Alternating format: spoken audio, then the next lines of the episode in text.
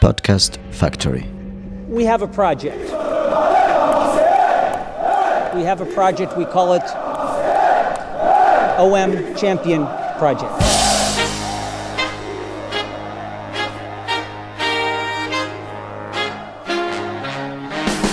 Marseille Champion Podcast. Podcast. Now get up! Salut à tous et bienvenue dans le troisième épisode du Marseille Champion C'est Podcast. pas du tout le troisième épisode. hein. C'est le troisième épisode de la saison 2, Nico. C'est le troisième podcast de la saison 2. Et oui, il y a eu un extra entre temps, mais en épisode pur, c'est le troisième. Et voilà, il me fait déjà chier, Nico, comme elle vient. Ça va C'est que de l'amour. Salut Mourad, salut Yanis. Voilà, alors que Yanis, ton premier poteau, que j'oublie toujours de citer, mais que je vous conseille encore une fois d'aller voir, il est gentil, il est sympa, il est là, il est devant moi. Ça va, Yanis Salut Mourad, salut à tous. Ah, mais tu as pensé cette semaine, c'est bien.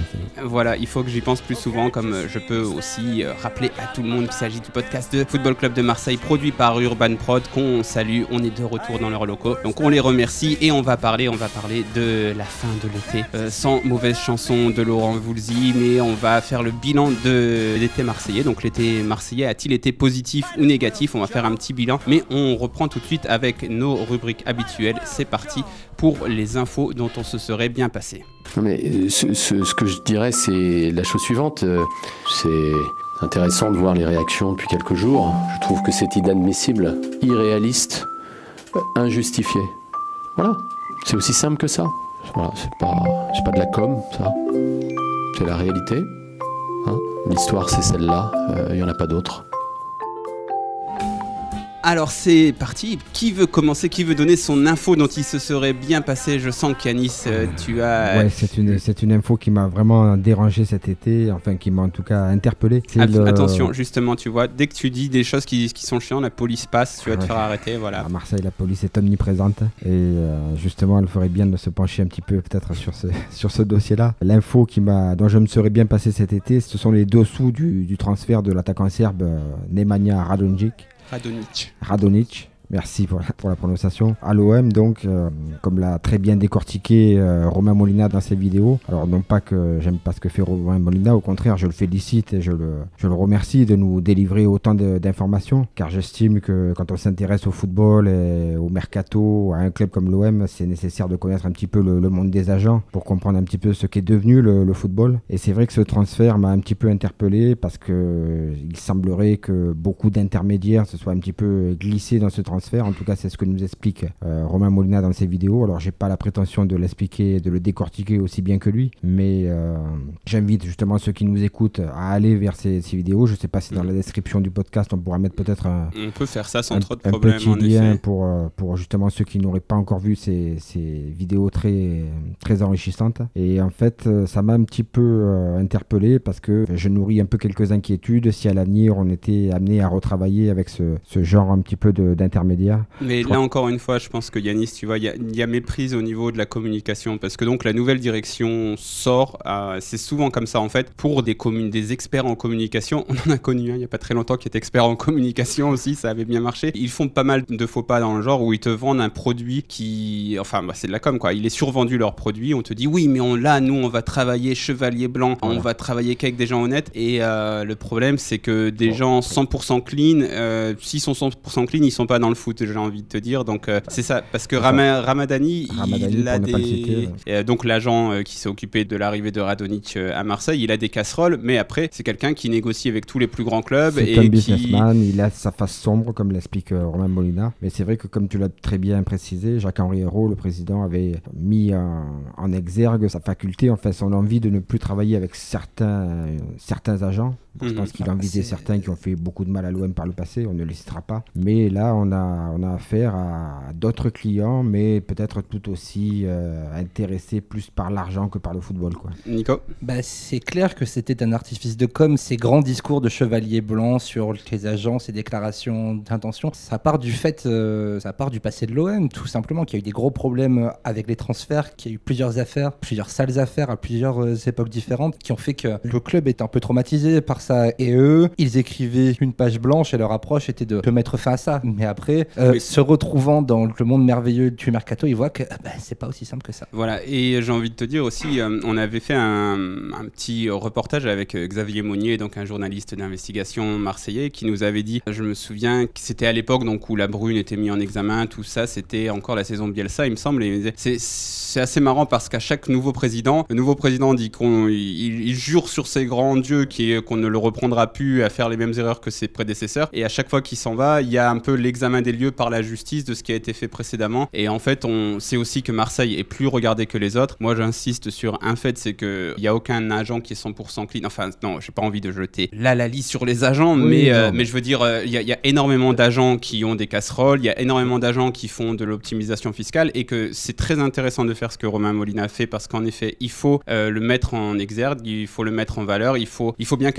quelqu'un parce que la FFF va pas le faire. Mais euh, après ça, c'est bien aussi, je pense, euh, de toi d'un peu souligner la posture et les faits et la différence qu'il y a entre les deux. Oui, c'est- inéluctable dans le, dans le football moderne. Quand on veut faire des, des transactions pour réussir des transferts, il faut, il faut en passer par là, par négocier avec ce, ce genre d'intermédiaire. Mais euh, c'était pour dire un petit peu que peut-être euh, Jacques-Henri Hérault, il faut peut-être arrêter de- d'en faire un super héros pour faire un, un jeu de mots un peu pourri. Mais que c'est un président comme les autres euh, que- qui est face à, des, à la puissance des, des- du milieu des agents aujourd'hui. quoi. De manière générale, c'est que on est face à des gens qui veulent être, euh, qui se prennent pour un peu plus malins que les autres en fait, qui croient qu'ils vont faire mieux que les autres, qui vont Arrête, faire arrête, dix- on va être censuré, arrête, arrête. Non, mais- il faut pas dire ça. Ils sont gentils, ils sont c'est ils sont grands, ils sont forts. Mais j'étais très content qu'il y ait cette liste d'agents que l'on ne veut pas solliciter, etc. Mais dans le foot aujourd'hui, il y a des impondérables. Et, et si tu veux vraiment pas te salir les mains quand tu fais des affaires, bah, c'est pas du football qu'il faut faire peut-être. Pour, Voilà, par- pour et- parler, pour parler un peu chiffres, je crois que le transfert c'est 10-12 millions d'euros, 2 millions d'euros de bonus, un demi-million d'euros par qualification en Ligue des Champions, Il me semble que ça peut monter donc à 14 millions, jusqu'à quelque chose. 14. Et dans tout ça, peut-être que, enfin, c'est ce que dit Romain Molina dans sa vidéo, c'est que l'étoile rouge de Belgrade devrait toucher 6-7. quoi. Ouais, c'est C'est pour vous dire qu'il y a quand même peut-être la Ouais. moitié du transfert qui Et part ça, dans des les- poches. euh, ça, malheureusement, c'est les clubs de l'Est où euh, il se passe beaucoup de choses négatives. Et pour euh, mettre un petit point final sur cette info, on va dire qu'il y a un livre qui va sortir sur les agents qu'à mon avis, Jacques-Henri Hérault a essayé d'éloigner. Donc, c'est ceux qui sont plus en rapport avec le grand banditisme corse. Donc, je crois que ça s'appelle les, les parrains du foot les ou je sais plus. Tout à fait. Voilà, par euh, Mathieu Grégoire et deux autres personnes. Donc ça sort ces jours-ci. Et je pense que c'est ces agents-là que Jacques-Henri Hérault a voulu écarter, mais que par simplicité de, communication, on a dit que nous, on allait travailler qu'avec des gens très gentils. On passe à la suite et à l'info dont toi, tu te serais bien passé, Nico. Euh, ben, moi, je voudrais parler de notre ami Ayman Abdenour. On a appris cette semaine qu'il ne sera pas sur euh, la liste fournie par le club pour euh, participer à l'Europa League. Et je trouve ça un petit peu mesquin et un petit peu stupide. C'est clair qu'il aurait dû euh, s'en aller du club. Ça a été une très bonne chose pour nous et, et pour lui aussi, même si ça m'intéresse moins. Mais euh, maintenant que ce n'est pas arrivé, je trouve ça un peu stupide de ne pas l'incorporer et de ne pas essayer d'en faire quelque chose parce que c'est quand même un joueur de foot professionnel qui pourrait peut-être servir et puis c'est c'est euh, surtout un gros salaire aussi. euh, qui est un salaire extravagant pour ce qu'il apporte mais le truc en fait c'est que le mec il est là et on l'a écarté sans véritable raison c'est-à-dire que on a pris quatre gardiens de but et on n'a pas pris Abdenour On a même pris Bochan, il me semble, dans la liste. oui, mais parce que Bochan, ça se comprend. Et je, je vois ton regard transi d'amour quand on parle de Thomas Subocan. Mais euh, maintenant qu'il est là, je trouve ça un peu stupide de foutre au placard et euh, d'attendre que ça passe. Je veux pas qu'il joue, hein, mais euh, maintenant qu'il est là, qu'est-ce que tu peux faire d'autre que d'essayer de t'incorporer du mieux que tu peux? Parce que là, tu lui envoies le message où tu dis, bah, tu restes tranquille, euh, tu bouffes des kebabs pendant un an et, et tu touches 200 000 par mois, tu vois. C'est vrai que c'est regrettable, mais euh, il, faut, il faut quand même s'avouer que c'est c'est l'ombre de lui-même. quoi. Bien C'est- sûr. Récemment, j'ai regardé des vidéos de ce qu'il avait été en 2015 euh, à Monaco. Il y a Euh, trois ans, donc ça commence à remonter. Mais C'est un échec vélocité, intégral. C'était peut-être le meilleur défenseur du championnat. Là, Mais on ne le reconnaît pas. C'est un échec intégral. Je, je suis complètement d'accord, mais, mais après, il est là. Tant, tant qu'à l'avoir. Non, mais moi j'étais contre son arrivée. Là, j'aurais bien aimé qu'il parte. euh, Mais euh, donc, on a contacté son agent au début du mercato. Il nous a dit non, mais il reste. Je, je pense qu'il était, euh, lui, sûr qu'il allait faire ses preuves, qu'il allait gagner sa place. Sauf qu'au bout de quelques matchs, eh ben, ça se passe mal. Et moi, je me demande si tout le monde est très clair avec ce genre de joueur au club, si tout le monde est sur la même longueur d'onde, que tout le monde leur dit à Rod Fanny, à Henri Bedimo, à Emen Abdenour, leur dit non, mais les gars, vous partez. C'est mort parce que quand on écoute les interviews des joueurs, euh, bah, par exemple de Bedimo et de Fanny, qui ont terminé en licenciement euh, au prud'homme, etc., machin, ou euh, pas loin, on les entend dire oui, mais le coach m'a dit que bah, peut-être, machin, qu'il laissait un peu planer un voile et parce que lui, il doit vouloir garder tout le monde dans le bateau pour la compétition, on peut le comprendre. Mais dans tous les cas, au final, on se retrouve avec un mec qui va nous coûter, vu que ça fait beaucoup plaisir là en ce moment de parler d'amortissement et de salaire sur l'année, bah lui, 250 000 euros brut par an, tu fais euh, x10, x12, tu rajoutes euh, les 25-30% de charges salariales, tu rajoutes sans doute le truc que tu payes, il va te coûter 4-5 millions à l'année pour rien faire. Bah, euh, c'est clair que je fais pas le terrain du shopping, c'est promis. Mais euh, si on n'avait plus au club des joueurs qui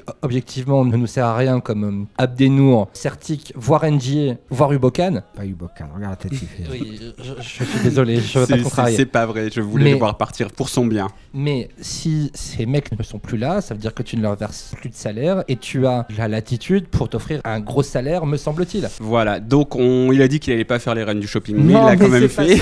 Et, justement, justement, c'est la transition parfaite. Donc non, non, on te coupe le micro, c'est tout, tu n'as plus le droit de parler. On va parler de l'été marseillais, du, de notre gros débat, du débat central. C'est parti, l'été marseillais a-t-il été réussi? On en parle tout de suite.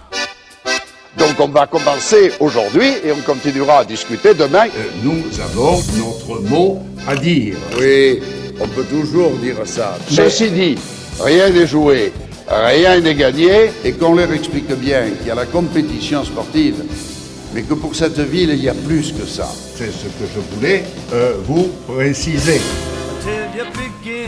Alors messieurs, on va se poser une question très simple. L'été marseillais, il est terminé. hein. C'est, nous sommes, euh, nous enregistrons. Il est quoi Nous sommes le 6 septembre, c'est ça, quelque chose comme ça? Le 6 septembre, j'ai repris mon cartable. Euh, Voilà, euh, donc euh, le mercato est terminé, les quatre premiers matchs de l'Olympique de Marseille euh, sont passés, la préparation est terminée. Alors question très simple, Yanis, l'été marseillais est-il réussi? À mon sens, euh, non. On était euh, mitigé, tumultueux comme on a l'habitude d'en vivre à Marseille. Sur 10, euh, je mettrais 4. hein. Mitigé. C'est pas mal, ça j'avais pas pensé à vous faire mettre des notes, mais on reste dans, dans, dans l'optique reine du shopping. Ils mettent des notes dans les reines du shopping Je sais pas. Bien sûr. Ah bon bah voilà, on continue avec les reines du shopping. Donc Nico, même question, est-ce que l'été marseillais est réussi? On parle euh, donc euh, mercato, quatre premiers matchs, préparation et euh, peut-être supporters aussi un petit peu. très très contrasté. Forcément, euh, vu les circonstances du week-end dernier, on est du- d'une humeur un peu plus enjouée, mais il faut pas que ça masque les doutes et les difficultés qu'on a connus, ces moyens. C'est contrasté, donc moi je serais sur un 5 sur 10 parce que j'ai plus de mensuétude que notre ami Yanis. Voilà, moi je serais incapable de donner une note parce que j'ai envie de dire que euh, il y a des fruits qui vont peut-être venir, il y a peut-être une meilleure saison, machin, tout ça. Y a et puis il y a eu Kevin Strootman et Monaco en toute fin qui fait que qu'on a un peu envie de réviser tout ça. Mais on va y venir donc point par point. On commence par euh, par le plus important, les reines du shopping. Par qui est-ce qu'on a acheté, qui est-ce qu'on a vendu? On a fait 3 plus 5 plus on a acheté Icardi. Donc Yanis, le mercato, je sais que t'aimes bien ça avec tes, tes petites racines italiennes. Ça vient, c'est à cause de toi qu'on a cette merde là, non les, là. Donc euh, Je, je suis pas, je suis pas fanatique des transactions de, de joueurs. Justement, je suis, euh, nous on est un petit peu de, de l'ancienne école. Euh, non, ce mercato, bon, évidemment, on est obligé de s'y, de s'y intéresser. À Marseille, comme on disait, il faut, il faut prendre parti, il faut se passionner. Non, premier point réussi de ce mercato, c'est qu'on a gardé tous nos cadres. hein. On a gardé un Luis Gustavo, Florian Thauvin est toujours là. C'était deux joueurs qui, à mon sens, pouvaient être très sollicités voire partants, ils sont là, ils sont bien là. Donc à mon sens, ça c'est une première réussite. Après, euh, je crois qu'on pour moi, on n'a pas assez recruté. Il y a des postes qui, qui sont encore euh, un peu vacants, quoi. Le, ne serait-ce que la, la doublure à, à ma vie. Et bon, j'aurais aimé qu'on étoffe un petit peu le, au niveau de la concurrence, au niveau des buteurs, parce que sans passer un seul tour de coupe, on a quand même déjà 46 matchs à jouer cette saison. Sans passer un seul tour de, de coupe, Mhm. euh, avec deux avancantes, ça me paraît un peu léger. On ne sait jamais. On n'est pas à l'abri d'une blessure. L'année dernière, il me semble qu'on a- 3 si tu peux compter Clinton NG, il peut peut rentrer compter dans la. qui va rentrer dans la Là, rotation. les gens ils vont se dire mais lui il défend NG, Ubochan, ils vont Ah trouver ouais, mon ouais, adresse, ils vont mettre Ouais, le feu. Hipster de l'OM, le mec qui aime ce que personne n'aime.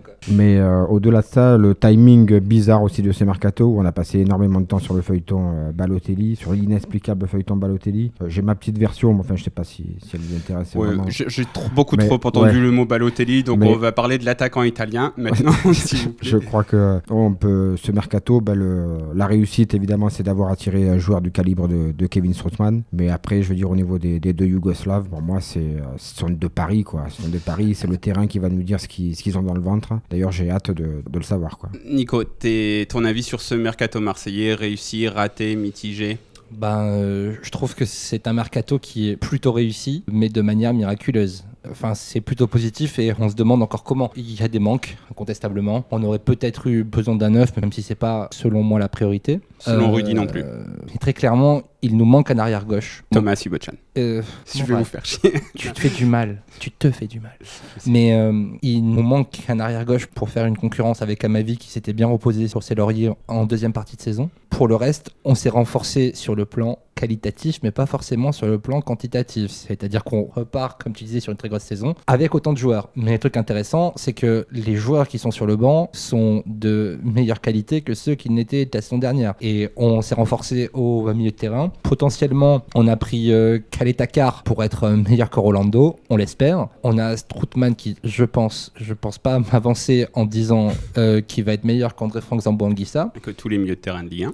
Euh, on l'espère. Et on a quand même une équipe qui est meilleure. Et euh, De là à dire que le mercato est réussi. justement- oui, mais c'est- justement, c'est même euh, pour aller plus loin, juste pour finir mon point de vue, on constate qu'on réussit un mercato qui est peut-être finalement, même si encore une fois il n'est pas parfait et j'ai beaucoup de reproches, mais j'ai le sentiment qu'on s'en sort mieux que nos adversaires directs. Quoi. Voilà. Est-ce que le problème en fait de ce mercato, donc euh, Yanis en a un peu parlé, le timing, c'est pas un petit peu ça parce que ça nous permet d'enclencher sur le deuxième point la préparation qui a été chaotique. Donc on termine par une défaite 5-1, 5-2 à Bournemouth. Ouais. Je me souviens plus, mais en tout cas on est catastrophique. On a des, des écarts au niveau de la préparation physique énormes parce que on a euh, Rami, Tchaletatsar, euh, Thauvin, etc. qui sont pas prêts. Au niveau de la préparation des matchs amicaux et aussi bien la préparation physique, est-ce que euh, ça n'a pas été aussi mauvais? Parce que là, je vous demande même pas, ça a été mauvais. On est clair sur les résultats. Il y a eu une victoire en sept matchs. Ça a été mauvais. Et est-ce que c'est pas aussi dû au mercato et à ce timing trop long Et Nico, il a envie de prendre la parole. Désolé, Yanis. Ce qui est sûr, c'est qu'on a incorporé les mondialistes trop vite. Mais je parle des Français, je parle de Kaletaka et euh, même Sakai qui était à après du tout sur les trois premiers matchs. Et là, il commence à peine à émerger. Il a Euh, fait mieux qu'Emer. Pour moi, c'est le meilleur Marseillais à Monaco. Mais Sakai a été excellent. Euh, pour moi, c'est Kostas Mitroglou, mais euh, on n'est pas objectif. Sur la première mi-temps, peut-être. C'est clair que Sakai va mieux, il revient tranquillement et on s'est rendu compte de manière générale qu'il y avait un problème avec les mondialistes. On s'en est rendu compte lors du match de Rennes et cruellement pour Rami lors du match de Monaco que les mondialistes sont pas encore prêts et on les a mis dedans trop tôt alors qu'en plus on n'était pas forcément obligé de le faire. Et est-ce que, voilà, justement, par exemple, tu as un Strootman qui arrive, il me semble, le, le 30 ou quelque chose comme ça, il me semble le, le 28 ou le 30, enfin, dans la, semaine dernière. Est-ce que si ce Strootman est arrivé en début de mercato, on a vu qu'avec la Roma, il avait été titulaire, justement, tu peux faire jouer Gustavo en défense centrale, du coup, à Nîmes, tu mets Strootman au milieu. Bref, tout ça pour dire, est-ce que si on avait fait ces recrues-là, Radonic et Strootman, parce que Tchaletatsar a ce problème plus tôt, est-ce que si on avait fait ça plus tôt, si début août, euh, pour le début du championnat, on a nos trois recrues, est-ce que notre préparation, n'est pas mieux réussie parce qu'on a trois joueurs prêts? Et est-ce que tout l'été marseillais change pas, cause aussi de ce timing du mercato? Oui, pour moi, oui, ça change tout. Ça change tout, la préparation. Moi, tu parlais des, des scores des, des matchs amicaux, mais à la limite, c'est anecdotique. Dans le contenu, ça, a été, euh, ça a été assez minable. Mais c'est vrai que c'est justement ça qui ça change tout. Si tu as tes trois recrues euh, en milieu de, de mercato, euh, quand on a vu le rendement d'un Strootman qui rend les autres meilleurs euh, dimanche à Monaco, te dis que ne serait-ce que lui, quoi. Ta recrue phare, si tu arrives à l'avoir début août, ça, ça change tout, quoi. Tous les autres sont plus en confiance. Après que les mondialistes, comme soulignait Nico, c'est très vrai. Moi, c'était une de mes grandes inquiétudes. Euh, n'arrive, euh, enfin, foire leur mois d'août. Moi, c'était une de mes grandes inquiétudes. Elle s'est vérifiée. Euh, Je l'avais dit qu'il était peu probable qu'on réussisse le mois d'août parce que on a tous les joueurs ont repris avec des, des semaines de décalage. Le, Certains n'ont pas suivi la préparation physique. Un gars comme comme Ocampos, qui la base de son jeu, c'est le- la puissance et le physique. Il s'est blessé à la cheville, il a repris le championnat. Bon, c'est difficile de, de leur tirer dessus. hein. Moi, je, ils ont fait le mois d'août que je, je Mhm. m'attendais à, à les voir faire, quoi. Mais tu, tu parles de, de,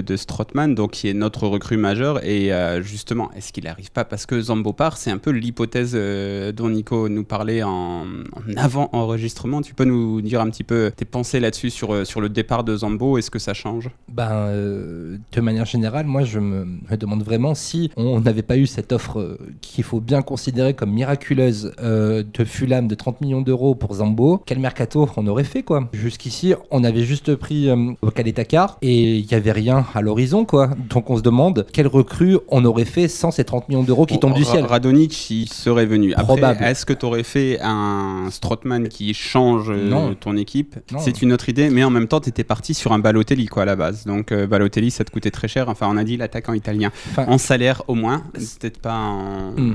Enfin, après, il y avait ces histoires d'amortissement, tout ça, machin. un million et demi. Bon, on va parler des résultats Non, mais- purs. Oui, euh, juste pour finir là-dessus. Tu veux acheter Icardi, c'est ça, vas-y. C'est 60. Mais la question que je me pose, c'est quelle était la stratégie de base du club pour ce mercato? C'est-à-dire, est-ce que le fait euh, d'attendre le plus possible était vraiment euh, une stratégie ou est-ce qu'ils étaient dans la panade intégrale et... Moi, je crois qu'il y, a- il y a un terme qui m'a beaucoup fait rire et qui a dû vous, vous interpeller aussi, c'est le terme opportunité. C'est qui, qui a bercé notre été. Des opportunités. Je, je- je crois qu'on on est face à vraiment à des, à des rois de la communication. En fait, c'est des gens qui ont fait des Harvard, qui ont fait des grandes études et qui, bon, excusez-moi, hein, qui nous mènent un petit peu en bateau parce que le terme opportunité, c'est un terme fourre-tout. Alors, quand tu réussis un transfert, enfin, quand tu rates un transfert, tu dis oui, mais ce n'était qu'une opportunité. Et puis, quand tu réussis un transfert, tu te dis c'était une opportunité qu'on ne pouvait pas laisser passer. Donc, pour moi, c'est nous mener un petit peu en bateau tout ça. Bon, parlons un peu d'autre chose et parlons du terrain. Donc 4 matchs, 7 points, 2 victoires, 1 nul, une défaite qui a un peu fait beaucoup de mal, 3 buts à 1 à Nîmes, mais une victoire qui a fait beaucoup euh, de bien juste avant la trêve internationale contre Monaco. Quel bilan sportif vous tirez de ces 4 premiers matchs, euh, Nico, puisque Yanis a eu la parole l'an dernier? L'impression que ça donne, c'est quand même relativement que l'équipe elle monte en puissance et que la préparation du début de championnat était programmée pour ce match à Monaco. J'ai cette impression-là. J'ai l'impression aussi que l'an dernier c'était un peu pareil. Il nous avait fallu euh, 3-4 matchs euh, de mise en route. À la trêve, on a 7 points aussi. Enfin, les 4 premiers matchs, on fait euh, donc victoire contre Dijon 3-0, victoire à Nantes 1-0, nul contre Angers et défaite, euh, défaite à Monaco, euh, donc 6 On fait, à 1. on fait- on fait 10 points sur 18 possibles euh, la saison dernière. Ah oui, parce qu'après, il y a un match supplémentaire après. Mais ce la match contre Rennes qui s'est très mal passé aussi. Voilà, c'est mais- issu après, c'est le cinquième match euh, de Ligue 1. Mais sur, après quatre matchs, on a le même nombre de points, mais l'impression est quand même différente, non Euh, Yanis, qu'est-ce que tu en penses? L'impression, elle est différente de l'année dernière avec le même Oui. nombre de points. L'équipe, elle a une certaine maturité maintenant. Après, le, le- comme je t'ai dit, le, le mois d'août que- qu'on a fait, c'est le mois d'août que je m'attendais euh, à ce que je m'attendais qu'on fasse. Se faire surprendre à Nîmes, euh, pour avoir regardé un petit peu Nîmes ces dernières saisons, euh, je, je savais que ça risquait de nous arriver.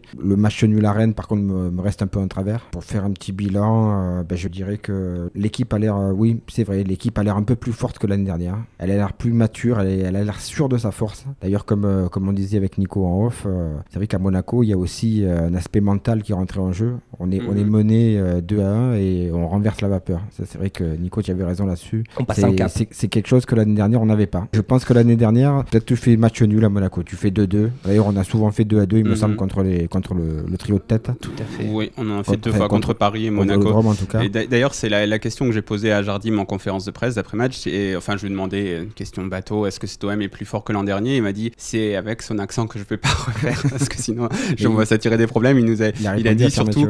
Il a dit euh, c'est euh, la deuxième année de travail avec le même groupe que pour Rudy Garcia, donc c'est plus fort logiquement. Et euh, ça rentre un peu là- là-dedans. Tu veux rajouter quelque chose, Nico, sur ce point sportif? Oui, je reste sur cette idée fixe. J'ai vraiment l'impression que nos deux adversaires directs, eux, se sont affaiblis, alors que nous, on- on s'est peut-être renforcés, mais ce qui est sûr, c'est qu'on ne s'est pas affaibli. Mais quand même, Bruno, il a des grosses couilles, il court après les mecs qui l'insultent à sa fille. On, rigole. On- on ne cautionne pas du tout d'ailleurs, c'est très stupide. Mais si vous pouviez continuer à mettre le feu dans votre club, on vous y encourage. Et on va parler euh, d'un dernier point euh, estival, si on peut dire, le, le stade Vélodrome et ses habitants et son âme, les supporters. Donc le stade Vélodrome, le premier point, on, on en a déjà un peu parlé, il me semble, dernièrement, c'est l'exploitation du vélodrome. Donc il y a un accord pour avoir un accord, voilà un protocole d'accord. Donc logiquement, si tout se passe bien, en décembre, l'OM devrait récupérer l'exploitation du vélodrome. C'est pas encore fait, mais c'est en très bonne voie. Mm. Il faut tout de même ra- rappeler protocole d'accord et pas accord parce que dans la presse, on ne prend pas de pincettes. On dit accord, ça y est, l'OM a récupéré l'exploitation du vélodrome. Ce qui fait que Yanis, par exemple, se plaignait du concert de soprano, mais si l'OM a un peu plus à dire, euh, c'est pas encore eux qui ont la main là-dessus, je pense. Je me plains pas du concert de soprano. Je suis euh,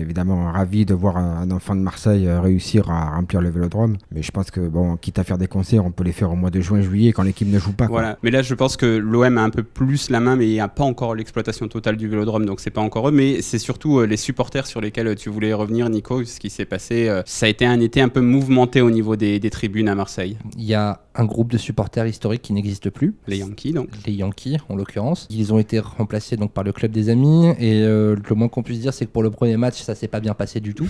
Le moins qu'on puisse dire, voilà. Et euh, c'est quand même quelque chose d'assez inquiétant. Après, les amis et les anciens Yankees ont eu l'intelligence de discuter un petit peu. Ils se sont plus ou moins Apparemment, ils ont fait, mis euh, d'accord pour cohabiter. Et puis d'ailleurs, il faut aussi préciser, les Yankees existent toujours. C'est un groupe de supporters, mais qui n'est plus, euh, qui n'est plus reconnu par le club. Mais ils existent toujours. C'est juste une asso euh, loi 1901 comme une autre quoi. Voilà, c'est ça, c'est une asso, une asso loi 1901 Ok. et qui veut tout le temps, qui veut toujours supporter l'OM. En effet, oui, ça s'est, euh, ça s'est très mal passé euh, avec notamment euh, notre ami Papaeli qui était censé être le capot du CAOM et euh, qui a été pris à partie et qui, euh, enfin, tout ça aussi, ça, ça, ça montre un petit peu que le CAOM n'avait pas l'habitude de cette culture ultra Ouais, et que une crise de croissance terrible pour ce qui était un petit club familial quoi. Voilà, c'est c'est un petit peu ça, c'est un peu une crise de croissance. Et puis, mais on va quand même rappeler que les personnes qui sont au CAOM depuis des années, c'est des gens passionnés, des gens qui aiment l'OM plus que, plus que tout et qui, euh, qui méritent le respect. Après, est-ce qu'ils sont capables d'animer une tribune? Ça, c'est une autre, c'est un autre débat. Bien sûr, personne n'a le de, l'amour de l'OM. Il n'y a pas de compétition de, meilleurs supporters. Le club des amis de l'OM sont des supporters comme les autres. Chacun encourage l'OM à sa manière. Maintenant, c'est vrai que dans le virage, euh, il faut aussi, euh, je, le répète souvent parce que je crois que pas, tout le monde euh, arrive à, l'intégrer. Les virages, c'est aussi une partie du stade qui est accessible financièrement à une partie de la population. Donc, c'est peut-être normal d'y retrouver. C'est d'ailleurs la définition même d'une tribune populaire. C'est qu'on y retrouve un petit peu toutes les tranches d'âge, toutes les catégories socio-professionnelles, toutes les origines. C'est important de comprendre que le virage, il n'est pas rempli de jeunes de, de 20 ans plein d'énergie. Il est aussi rempli de, de supporters historiques qui ont 50, 60 ans mais qui peuvent pas se payer un abonnement a en tribune. il y a plein Il d'anciens. est, il est rempli de, de jeunes filles, de- d'enfants, de, de pères qui amènent leur- leur- leurs jeunes enfants pour leur- la transmission. C'est très important. Mhm. On peut pas demander la même énergie Mais- à, des, à des garçons de 20 ans. Mais t'attends quand même autre chose quand tu vas en virage que de juste voir Par- le match. Il doit y avoir autre chose contre, qui existe là-dedans dans ces pour être travées-là. abonné au virage nord et étant juste au-dessus de la zone de la zone dont on parle, euh, c'est vrai que là c'est c'est même plus. Déjà c'est une zone qui était un peu en décrépitude depuis 5-6 ans, mais là c'est une zone qui est complètement morte quoi. Et c'est vrai que je crois que dans le sur euh, Olympien le site, dans le dans les talks qu'ils ont fait, ils ont déjà lancé un petit appel quand même au club des amis de l'OM d'au moins euh, taper dans vos mains, reprenez-le aux armes, applaudissez, euh, comment dire, Mais faites, faites un peu du bruit parce que là vraiment c'est C'est clair qu'il faut que ça, se- que ça se structure, qu'il y ait de vrais capots, enfin euh, c'est pas quelque chose qui s'invente, qu'il y ait des gens vraiment pour, euh, pour animer cette tribune, pour faire en sorte qu'elle se réveille, parce que comme tu dis, même les trucs de base, en gros, euh, ils sont au théâtre quoi, c'est terrible. Oui, oui, c'est c'est le- c'est vraiment Roland Garros. Là, il faut vraiment qu'il se réveille. Et Bon, puis on après, va, je leur dis pas. de- on, on va, on- peut pondérer un petit peu en disant que les premiers matchs, donc ils ont eu, euh, ils ont pas vraiment eu la latitude pour faire quoi que ce soit parce que les Yankees étaient là. Après, il y a autre chose dont je pense qu'il faut parler aussi, c'est le non-droit. Que les Yankees n'aient pas le droit de déployer une bâche avec leur nom en virage nord, ça pose aussi certaines questions. Il faut aussi soulever cette question. Et ensuite, pour le bien de cette partie, moi j'espère que les Yankees et euh, le CAOM, enfin parce que dans les personnes, je crois qu'il y a, j'ai pas envie de dire des bêtises, donc euh, si je dis une bêtise, excusez-moi d'avance, je crois qu'il y a 750 euh, Yankees qui ont leur, leur place au CAOM, donc c'est quand même une partie non négligeable du noyau. Ou 750, non, ça fait peut-être un peu beaucoup. En tout cas, il y a une grosse partie du noyau Yankee qui s'est abonné au CAOM, donc c'est une vraie partie du CAOM, donc il faut que ces gens-là soient intégrés à ce nouveau CAOM, et il faut euh, que, alors on parle même pas des historiques, euh, Tonini, etc. Je sais qu'il y a beaucoup de personnes qui ont euh, des, euh, des reproches à leur faire, sans doute justifiés, mais euh, pour les Yankees, les personnes qui étaient, qui faisaient des déplacements, qui animaient la tribune, ce serait bien qu'ils soient, eux, comment dire, intégrés et qu'on leur laisse un minimum, euh, un minimum vivre leur passion aussi, parce qu'il y a certaines choses, enfin, ils ont pas beaucoup de droits quoi en virage nord, j'ai l'impression ces derniers temps. Ça crée beaucoup de grabuge à chaque fois qu'ils sortent la bâche. Mhm. Et c'est vrai Et, que. et- et pas Avec le CAOM. Ça crée du grabuge avec les stadiers. Tout à fait, avec les stadiers. Bah, ça, c'est une consigne du club alors. Il y, a- il y a une espèce de censure hein, qui, qui sévit au, au sein du virage. Et puis, comme tu dis, euh, enfin moi pour en côtoyer certains, c'est c'est vrai que c'est difficile à vivre quand on a mis, quand on s'est mis un peu corps et âme, cœur et âme, j'ai envie de dire, euh, dans une association, euh, Mhm. de la voir un petit peu euh, disparaître comme ça, c'est difficile à vivre quoi. Il faut faire très attention. Il faut faire très très attention parce que les clubs de supporters, ils sont comme ils sont, les virages, ils sont comme ils sont, mais ça reste un contre-pouvoir. Un contre-pouvoir très important. Certes, parfois c'est abusé, parfois ceux qui font ça m'énerve, mais ils sont indispensables. Ils ont été là, ils ont vu passer je sais pas combien de présidents. Il faut que ça continue comme ça et qu'ils soient toujours là et qu'il y ait ce côté où la réalité du stade et la réalité de la ville soient en partie incarnées par ces gens-là et par ces groupes-là et il faut vraiment faire attention. Et je compte vraiment sur les groupes de supporters qui, justement, euh, en mesure de lutter, entre guillemets, contre ce règne de la com et des éléments de langage et du marketing à tout craint. faut toujours qu'il y ait des gens à qui on ne la fait pas. Toujours, Voilà. toujours. Alors on va voilà, on va s'arrêter là. On va dire simplement donc on prend, il faut pas prendre euh, de toute manière, tout, il faut jamais prendre les ver- la version des uns ou des autres comme vérité absolue. Il faut prendre les deux côtés, voir un petit peu, faites votre idée, prenez tous les éléments pour euh, pour bien juger les choses. En tout cas, euh, nous on n'est pas là pour défendre certaines choses qui se sont passées avec les Yankees par le passé. On veut simplement qu'ils soient un peu réintégrés, que des- enfin, et on voudrait qu'il se passe quelque chose dans le bas du virage nord et que euh, la liberté d'expression continue à vivre dans cette partie du stade. On va terminer ce débat parce qu'on a fait très long et on avait promis de pas faire long, mais on va vite passer à la question à Rudy. C'est parti, jingle. Je suis venu répondre à vos questions, euh, c'est comme, ça- c'est comme ça que ça se passe. On va dire ça comme ça. Je ne peux pas répondre à cette question. C'est simplement ce que j'ai dit et ce que je viens de répéter. Vous posez des questions et moi je, je vous donne des réponses. Maintenant je dis plus. Vous avez Andoni de Bizarreta qui répondra à mon avis à cette question-là. Bonsoir. Might as well jump. Alors, Yanis, quelle est la question que tu voudrais poser à Rudy Garcia? Ben, vous vous en doutez, euh, je veux parler à Rudy de Kostas Mitroglou, de la situation de notre attaquant grec qui a réussi euh, un joli match, une prestation assez aboutie euh, à Monaco dimanche. Ma question à Rudy, surtout, c'est euh, après le match, il y a une stat qui est tombée, c'est que donc 10 titularisations pour Kostas en Ligue 1 depuis son arrivée, ce qui est quand même, il faut le reconnaître, très peu pour un joueur avec ce niveau de salaire et Mhm. pour le coût qu'il a, coûté, c'est très peu. Mais en tout cas, 10 titularisations, l'OM ne perd jamais en Ligue 1 quand Costas est titulaire. 7 victoires, 3 nuls, 6 buts justement pour, pour l'Hélène. Ça mérite. euh, la question, ma question à Rudy, c'est est-ce que Costas a dé- définitivement gagné sa, sa place de titulaire euh, Et à Valère, et là il te dira, ben oui, mais Valère il a marqué un but quand il est rentré, donc il a aussi fait un bon match. Donc, euh, en tout cas, il a dit qu'il avait fait l'un de ses meilleurs matchs et qu'il était content de l'avoir de l'avoir vu comme Ah ça. bah, donc on- euh, moi, j'ai plus envie qu'il sorte du 11. hein. Et autre stat, euh, excuse-moi, euh, Mhm. d'autant plus surprenante, c'est aussi son ratio euh, but euh, minutes jouées Ah, qui, qui le place devant euh, les meilleurs attaquants d'Europe euh, comme euh, Robert Lewandowski ou Cristiano Ronaldo. quoi. Bah, c'est- rien que après, ça. Non, je suis pas l'air de rien. de la statistique, mais quand même c'est surprenant. quoi. Ça, c'est- Mm, Mais l'air de rien, six derniers mois de la saison dernière, il a été pas mal. Il marquait euh, un match sur deux ou quelque chose comme ça. Il s'est bien relancé et il termine la saison, je crois, à, à d'une quinzaine de buts, ce qui est quand même pas un, f- Non, non, un il me- flop quoi. il Ah oui, oui, quoi qu'il en met 8 en championnat, 3 en Coupe de France. Oui, Oui, donc au final, bon, il va peut-être. C'est pas un euh, flop, lui, en c'est pas un flop. aussi. 14-15, je crois, TCC. Ouais, et son match à Monaco, qui a été très bon, au-delà de ça, on voit qu'il est plus impliqué, euh, qu'il s'envoie plus. Même physiquement, il donne l'impression d'être plus affûté. Il est un peu plus fin. Peut-être une question encore plus intéressante à Rudy que lui demander si Costas euh, mérite des titulaires, c'est peut-être est-ce, est-ce qu'il a réussi enfin à comprendre, euh, à comprendre son jeu et est-ce que ses, ses partenaires vont enfin réussir à, à jouer Mhm. avec lui quoi? À l'intégrer en fait. Ouais, à voilà. l'équipe. Et toi, Nico, qu'est-ce que tu voudrais demander à notre coach? J'aimerais lui poser une question par rapport à la défense. On a une profusion de défenseurs. On a euh, Rami, on a Kaletaka, on a Camara, on a Denour. on a Abdenour, on a Luis Gustavo. Enfin, on a on a un certain nombre de joueurs qui ont démontré euh, des qualités. Un intrus se cache dans cette liste, sauras-tu le retrouver? Grégory Certi, qu'on même pas. Il est pas dans la liste, mais Exact. Et euh, mais il n'était pas trop mal en fin de saison contre Guingamp. Bref, allez. passons à la Euh, suite. Euh, la question que je voudrais poser à notre ami Rudy, c'est de savoir si il a une charnière attitrée en tête ou si il compte peut-être faire tourner ou s'il veut donner sa chance à chacun. Sur le papier, la charnière, ça devrait être Rami Kaletakar. Mais vu le premier match euh, du Croate euh, à Nîmes qui était pas très rassurant, je dis pas que ça rebat les cartes, mais je dis que la question se pose. Et puis surtout vu euh, le match exceptionnel, entre guillemets, de Bouba Camara euh, contre Toulouse, on voit qu'on a des solutions et on voit qu'on a quelque chose qui De, peut de toute manière, Rudy te dira oui, mais j'ai besoin de tout mon groupe, j'ai besoin de machin, il n'y a pas de titulaire, il faut mais- prouver. Je sais très bien que les questions à Rudy, on les pose pas à Rudy en fait. Mais, mais, mais le- pour euh, moi, je, je pense que Rudy Garcia, il aime bien les défenseurs centraux expérimentés et que dès que ça se corsera un petit peu, on va avoir Rami Luis Gustavo parce que, euh, parce que quand même, euh, c'est solide quoi. Enfin, Ouais. bon, Euh, bon, ok, Rami, ok. Bon. Non, mais si tu, tu poses euh, 20 plaques sur Kaletakar, c'est quand même pour le faire jouer quoi. C'est peut-être aussi pour le faire progresser que l'an dernier, l'an prochain, ce soit ton titulaire indiscutable, mais que là, C'est peut-être le remplaçant de Rami en fait. Voilà, peut-être un petit peu ou de Rolando, tu vois, à long terme dans tous les cas.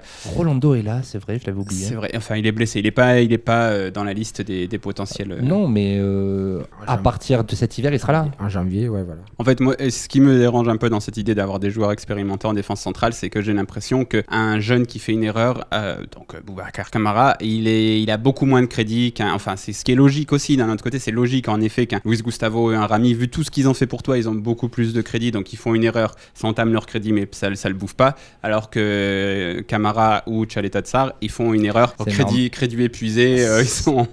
Ça se comprend un petit peu, c'est aussi le fait d'avoir des galons. Mais euh, c'est clair que moi, j'aimerais bien Gustavo en défense centrale, il est bien. Euh, voire très bien de temps en temps, mais je trouve qu'il rayonne au milieu et on vit dans, ce- dans cette espèce de fantasme complètement délirant d'un milieu de terrain, Bustroutman, Gustavo, qu'on n'osait même pas mettre à Football Manager. Quoi.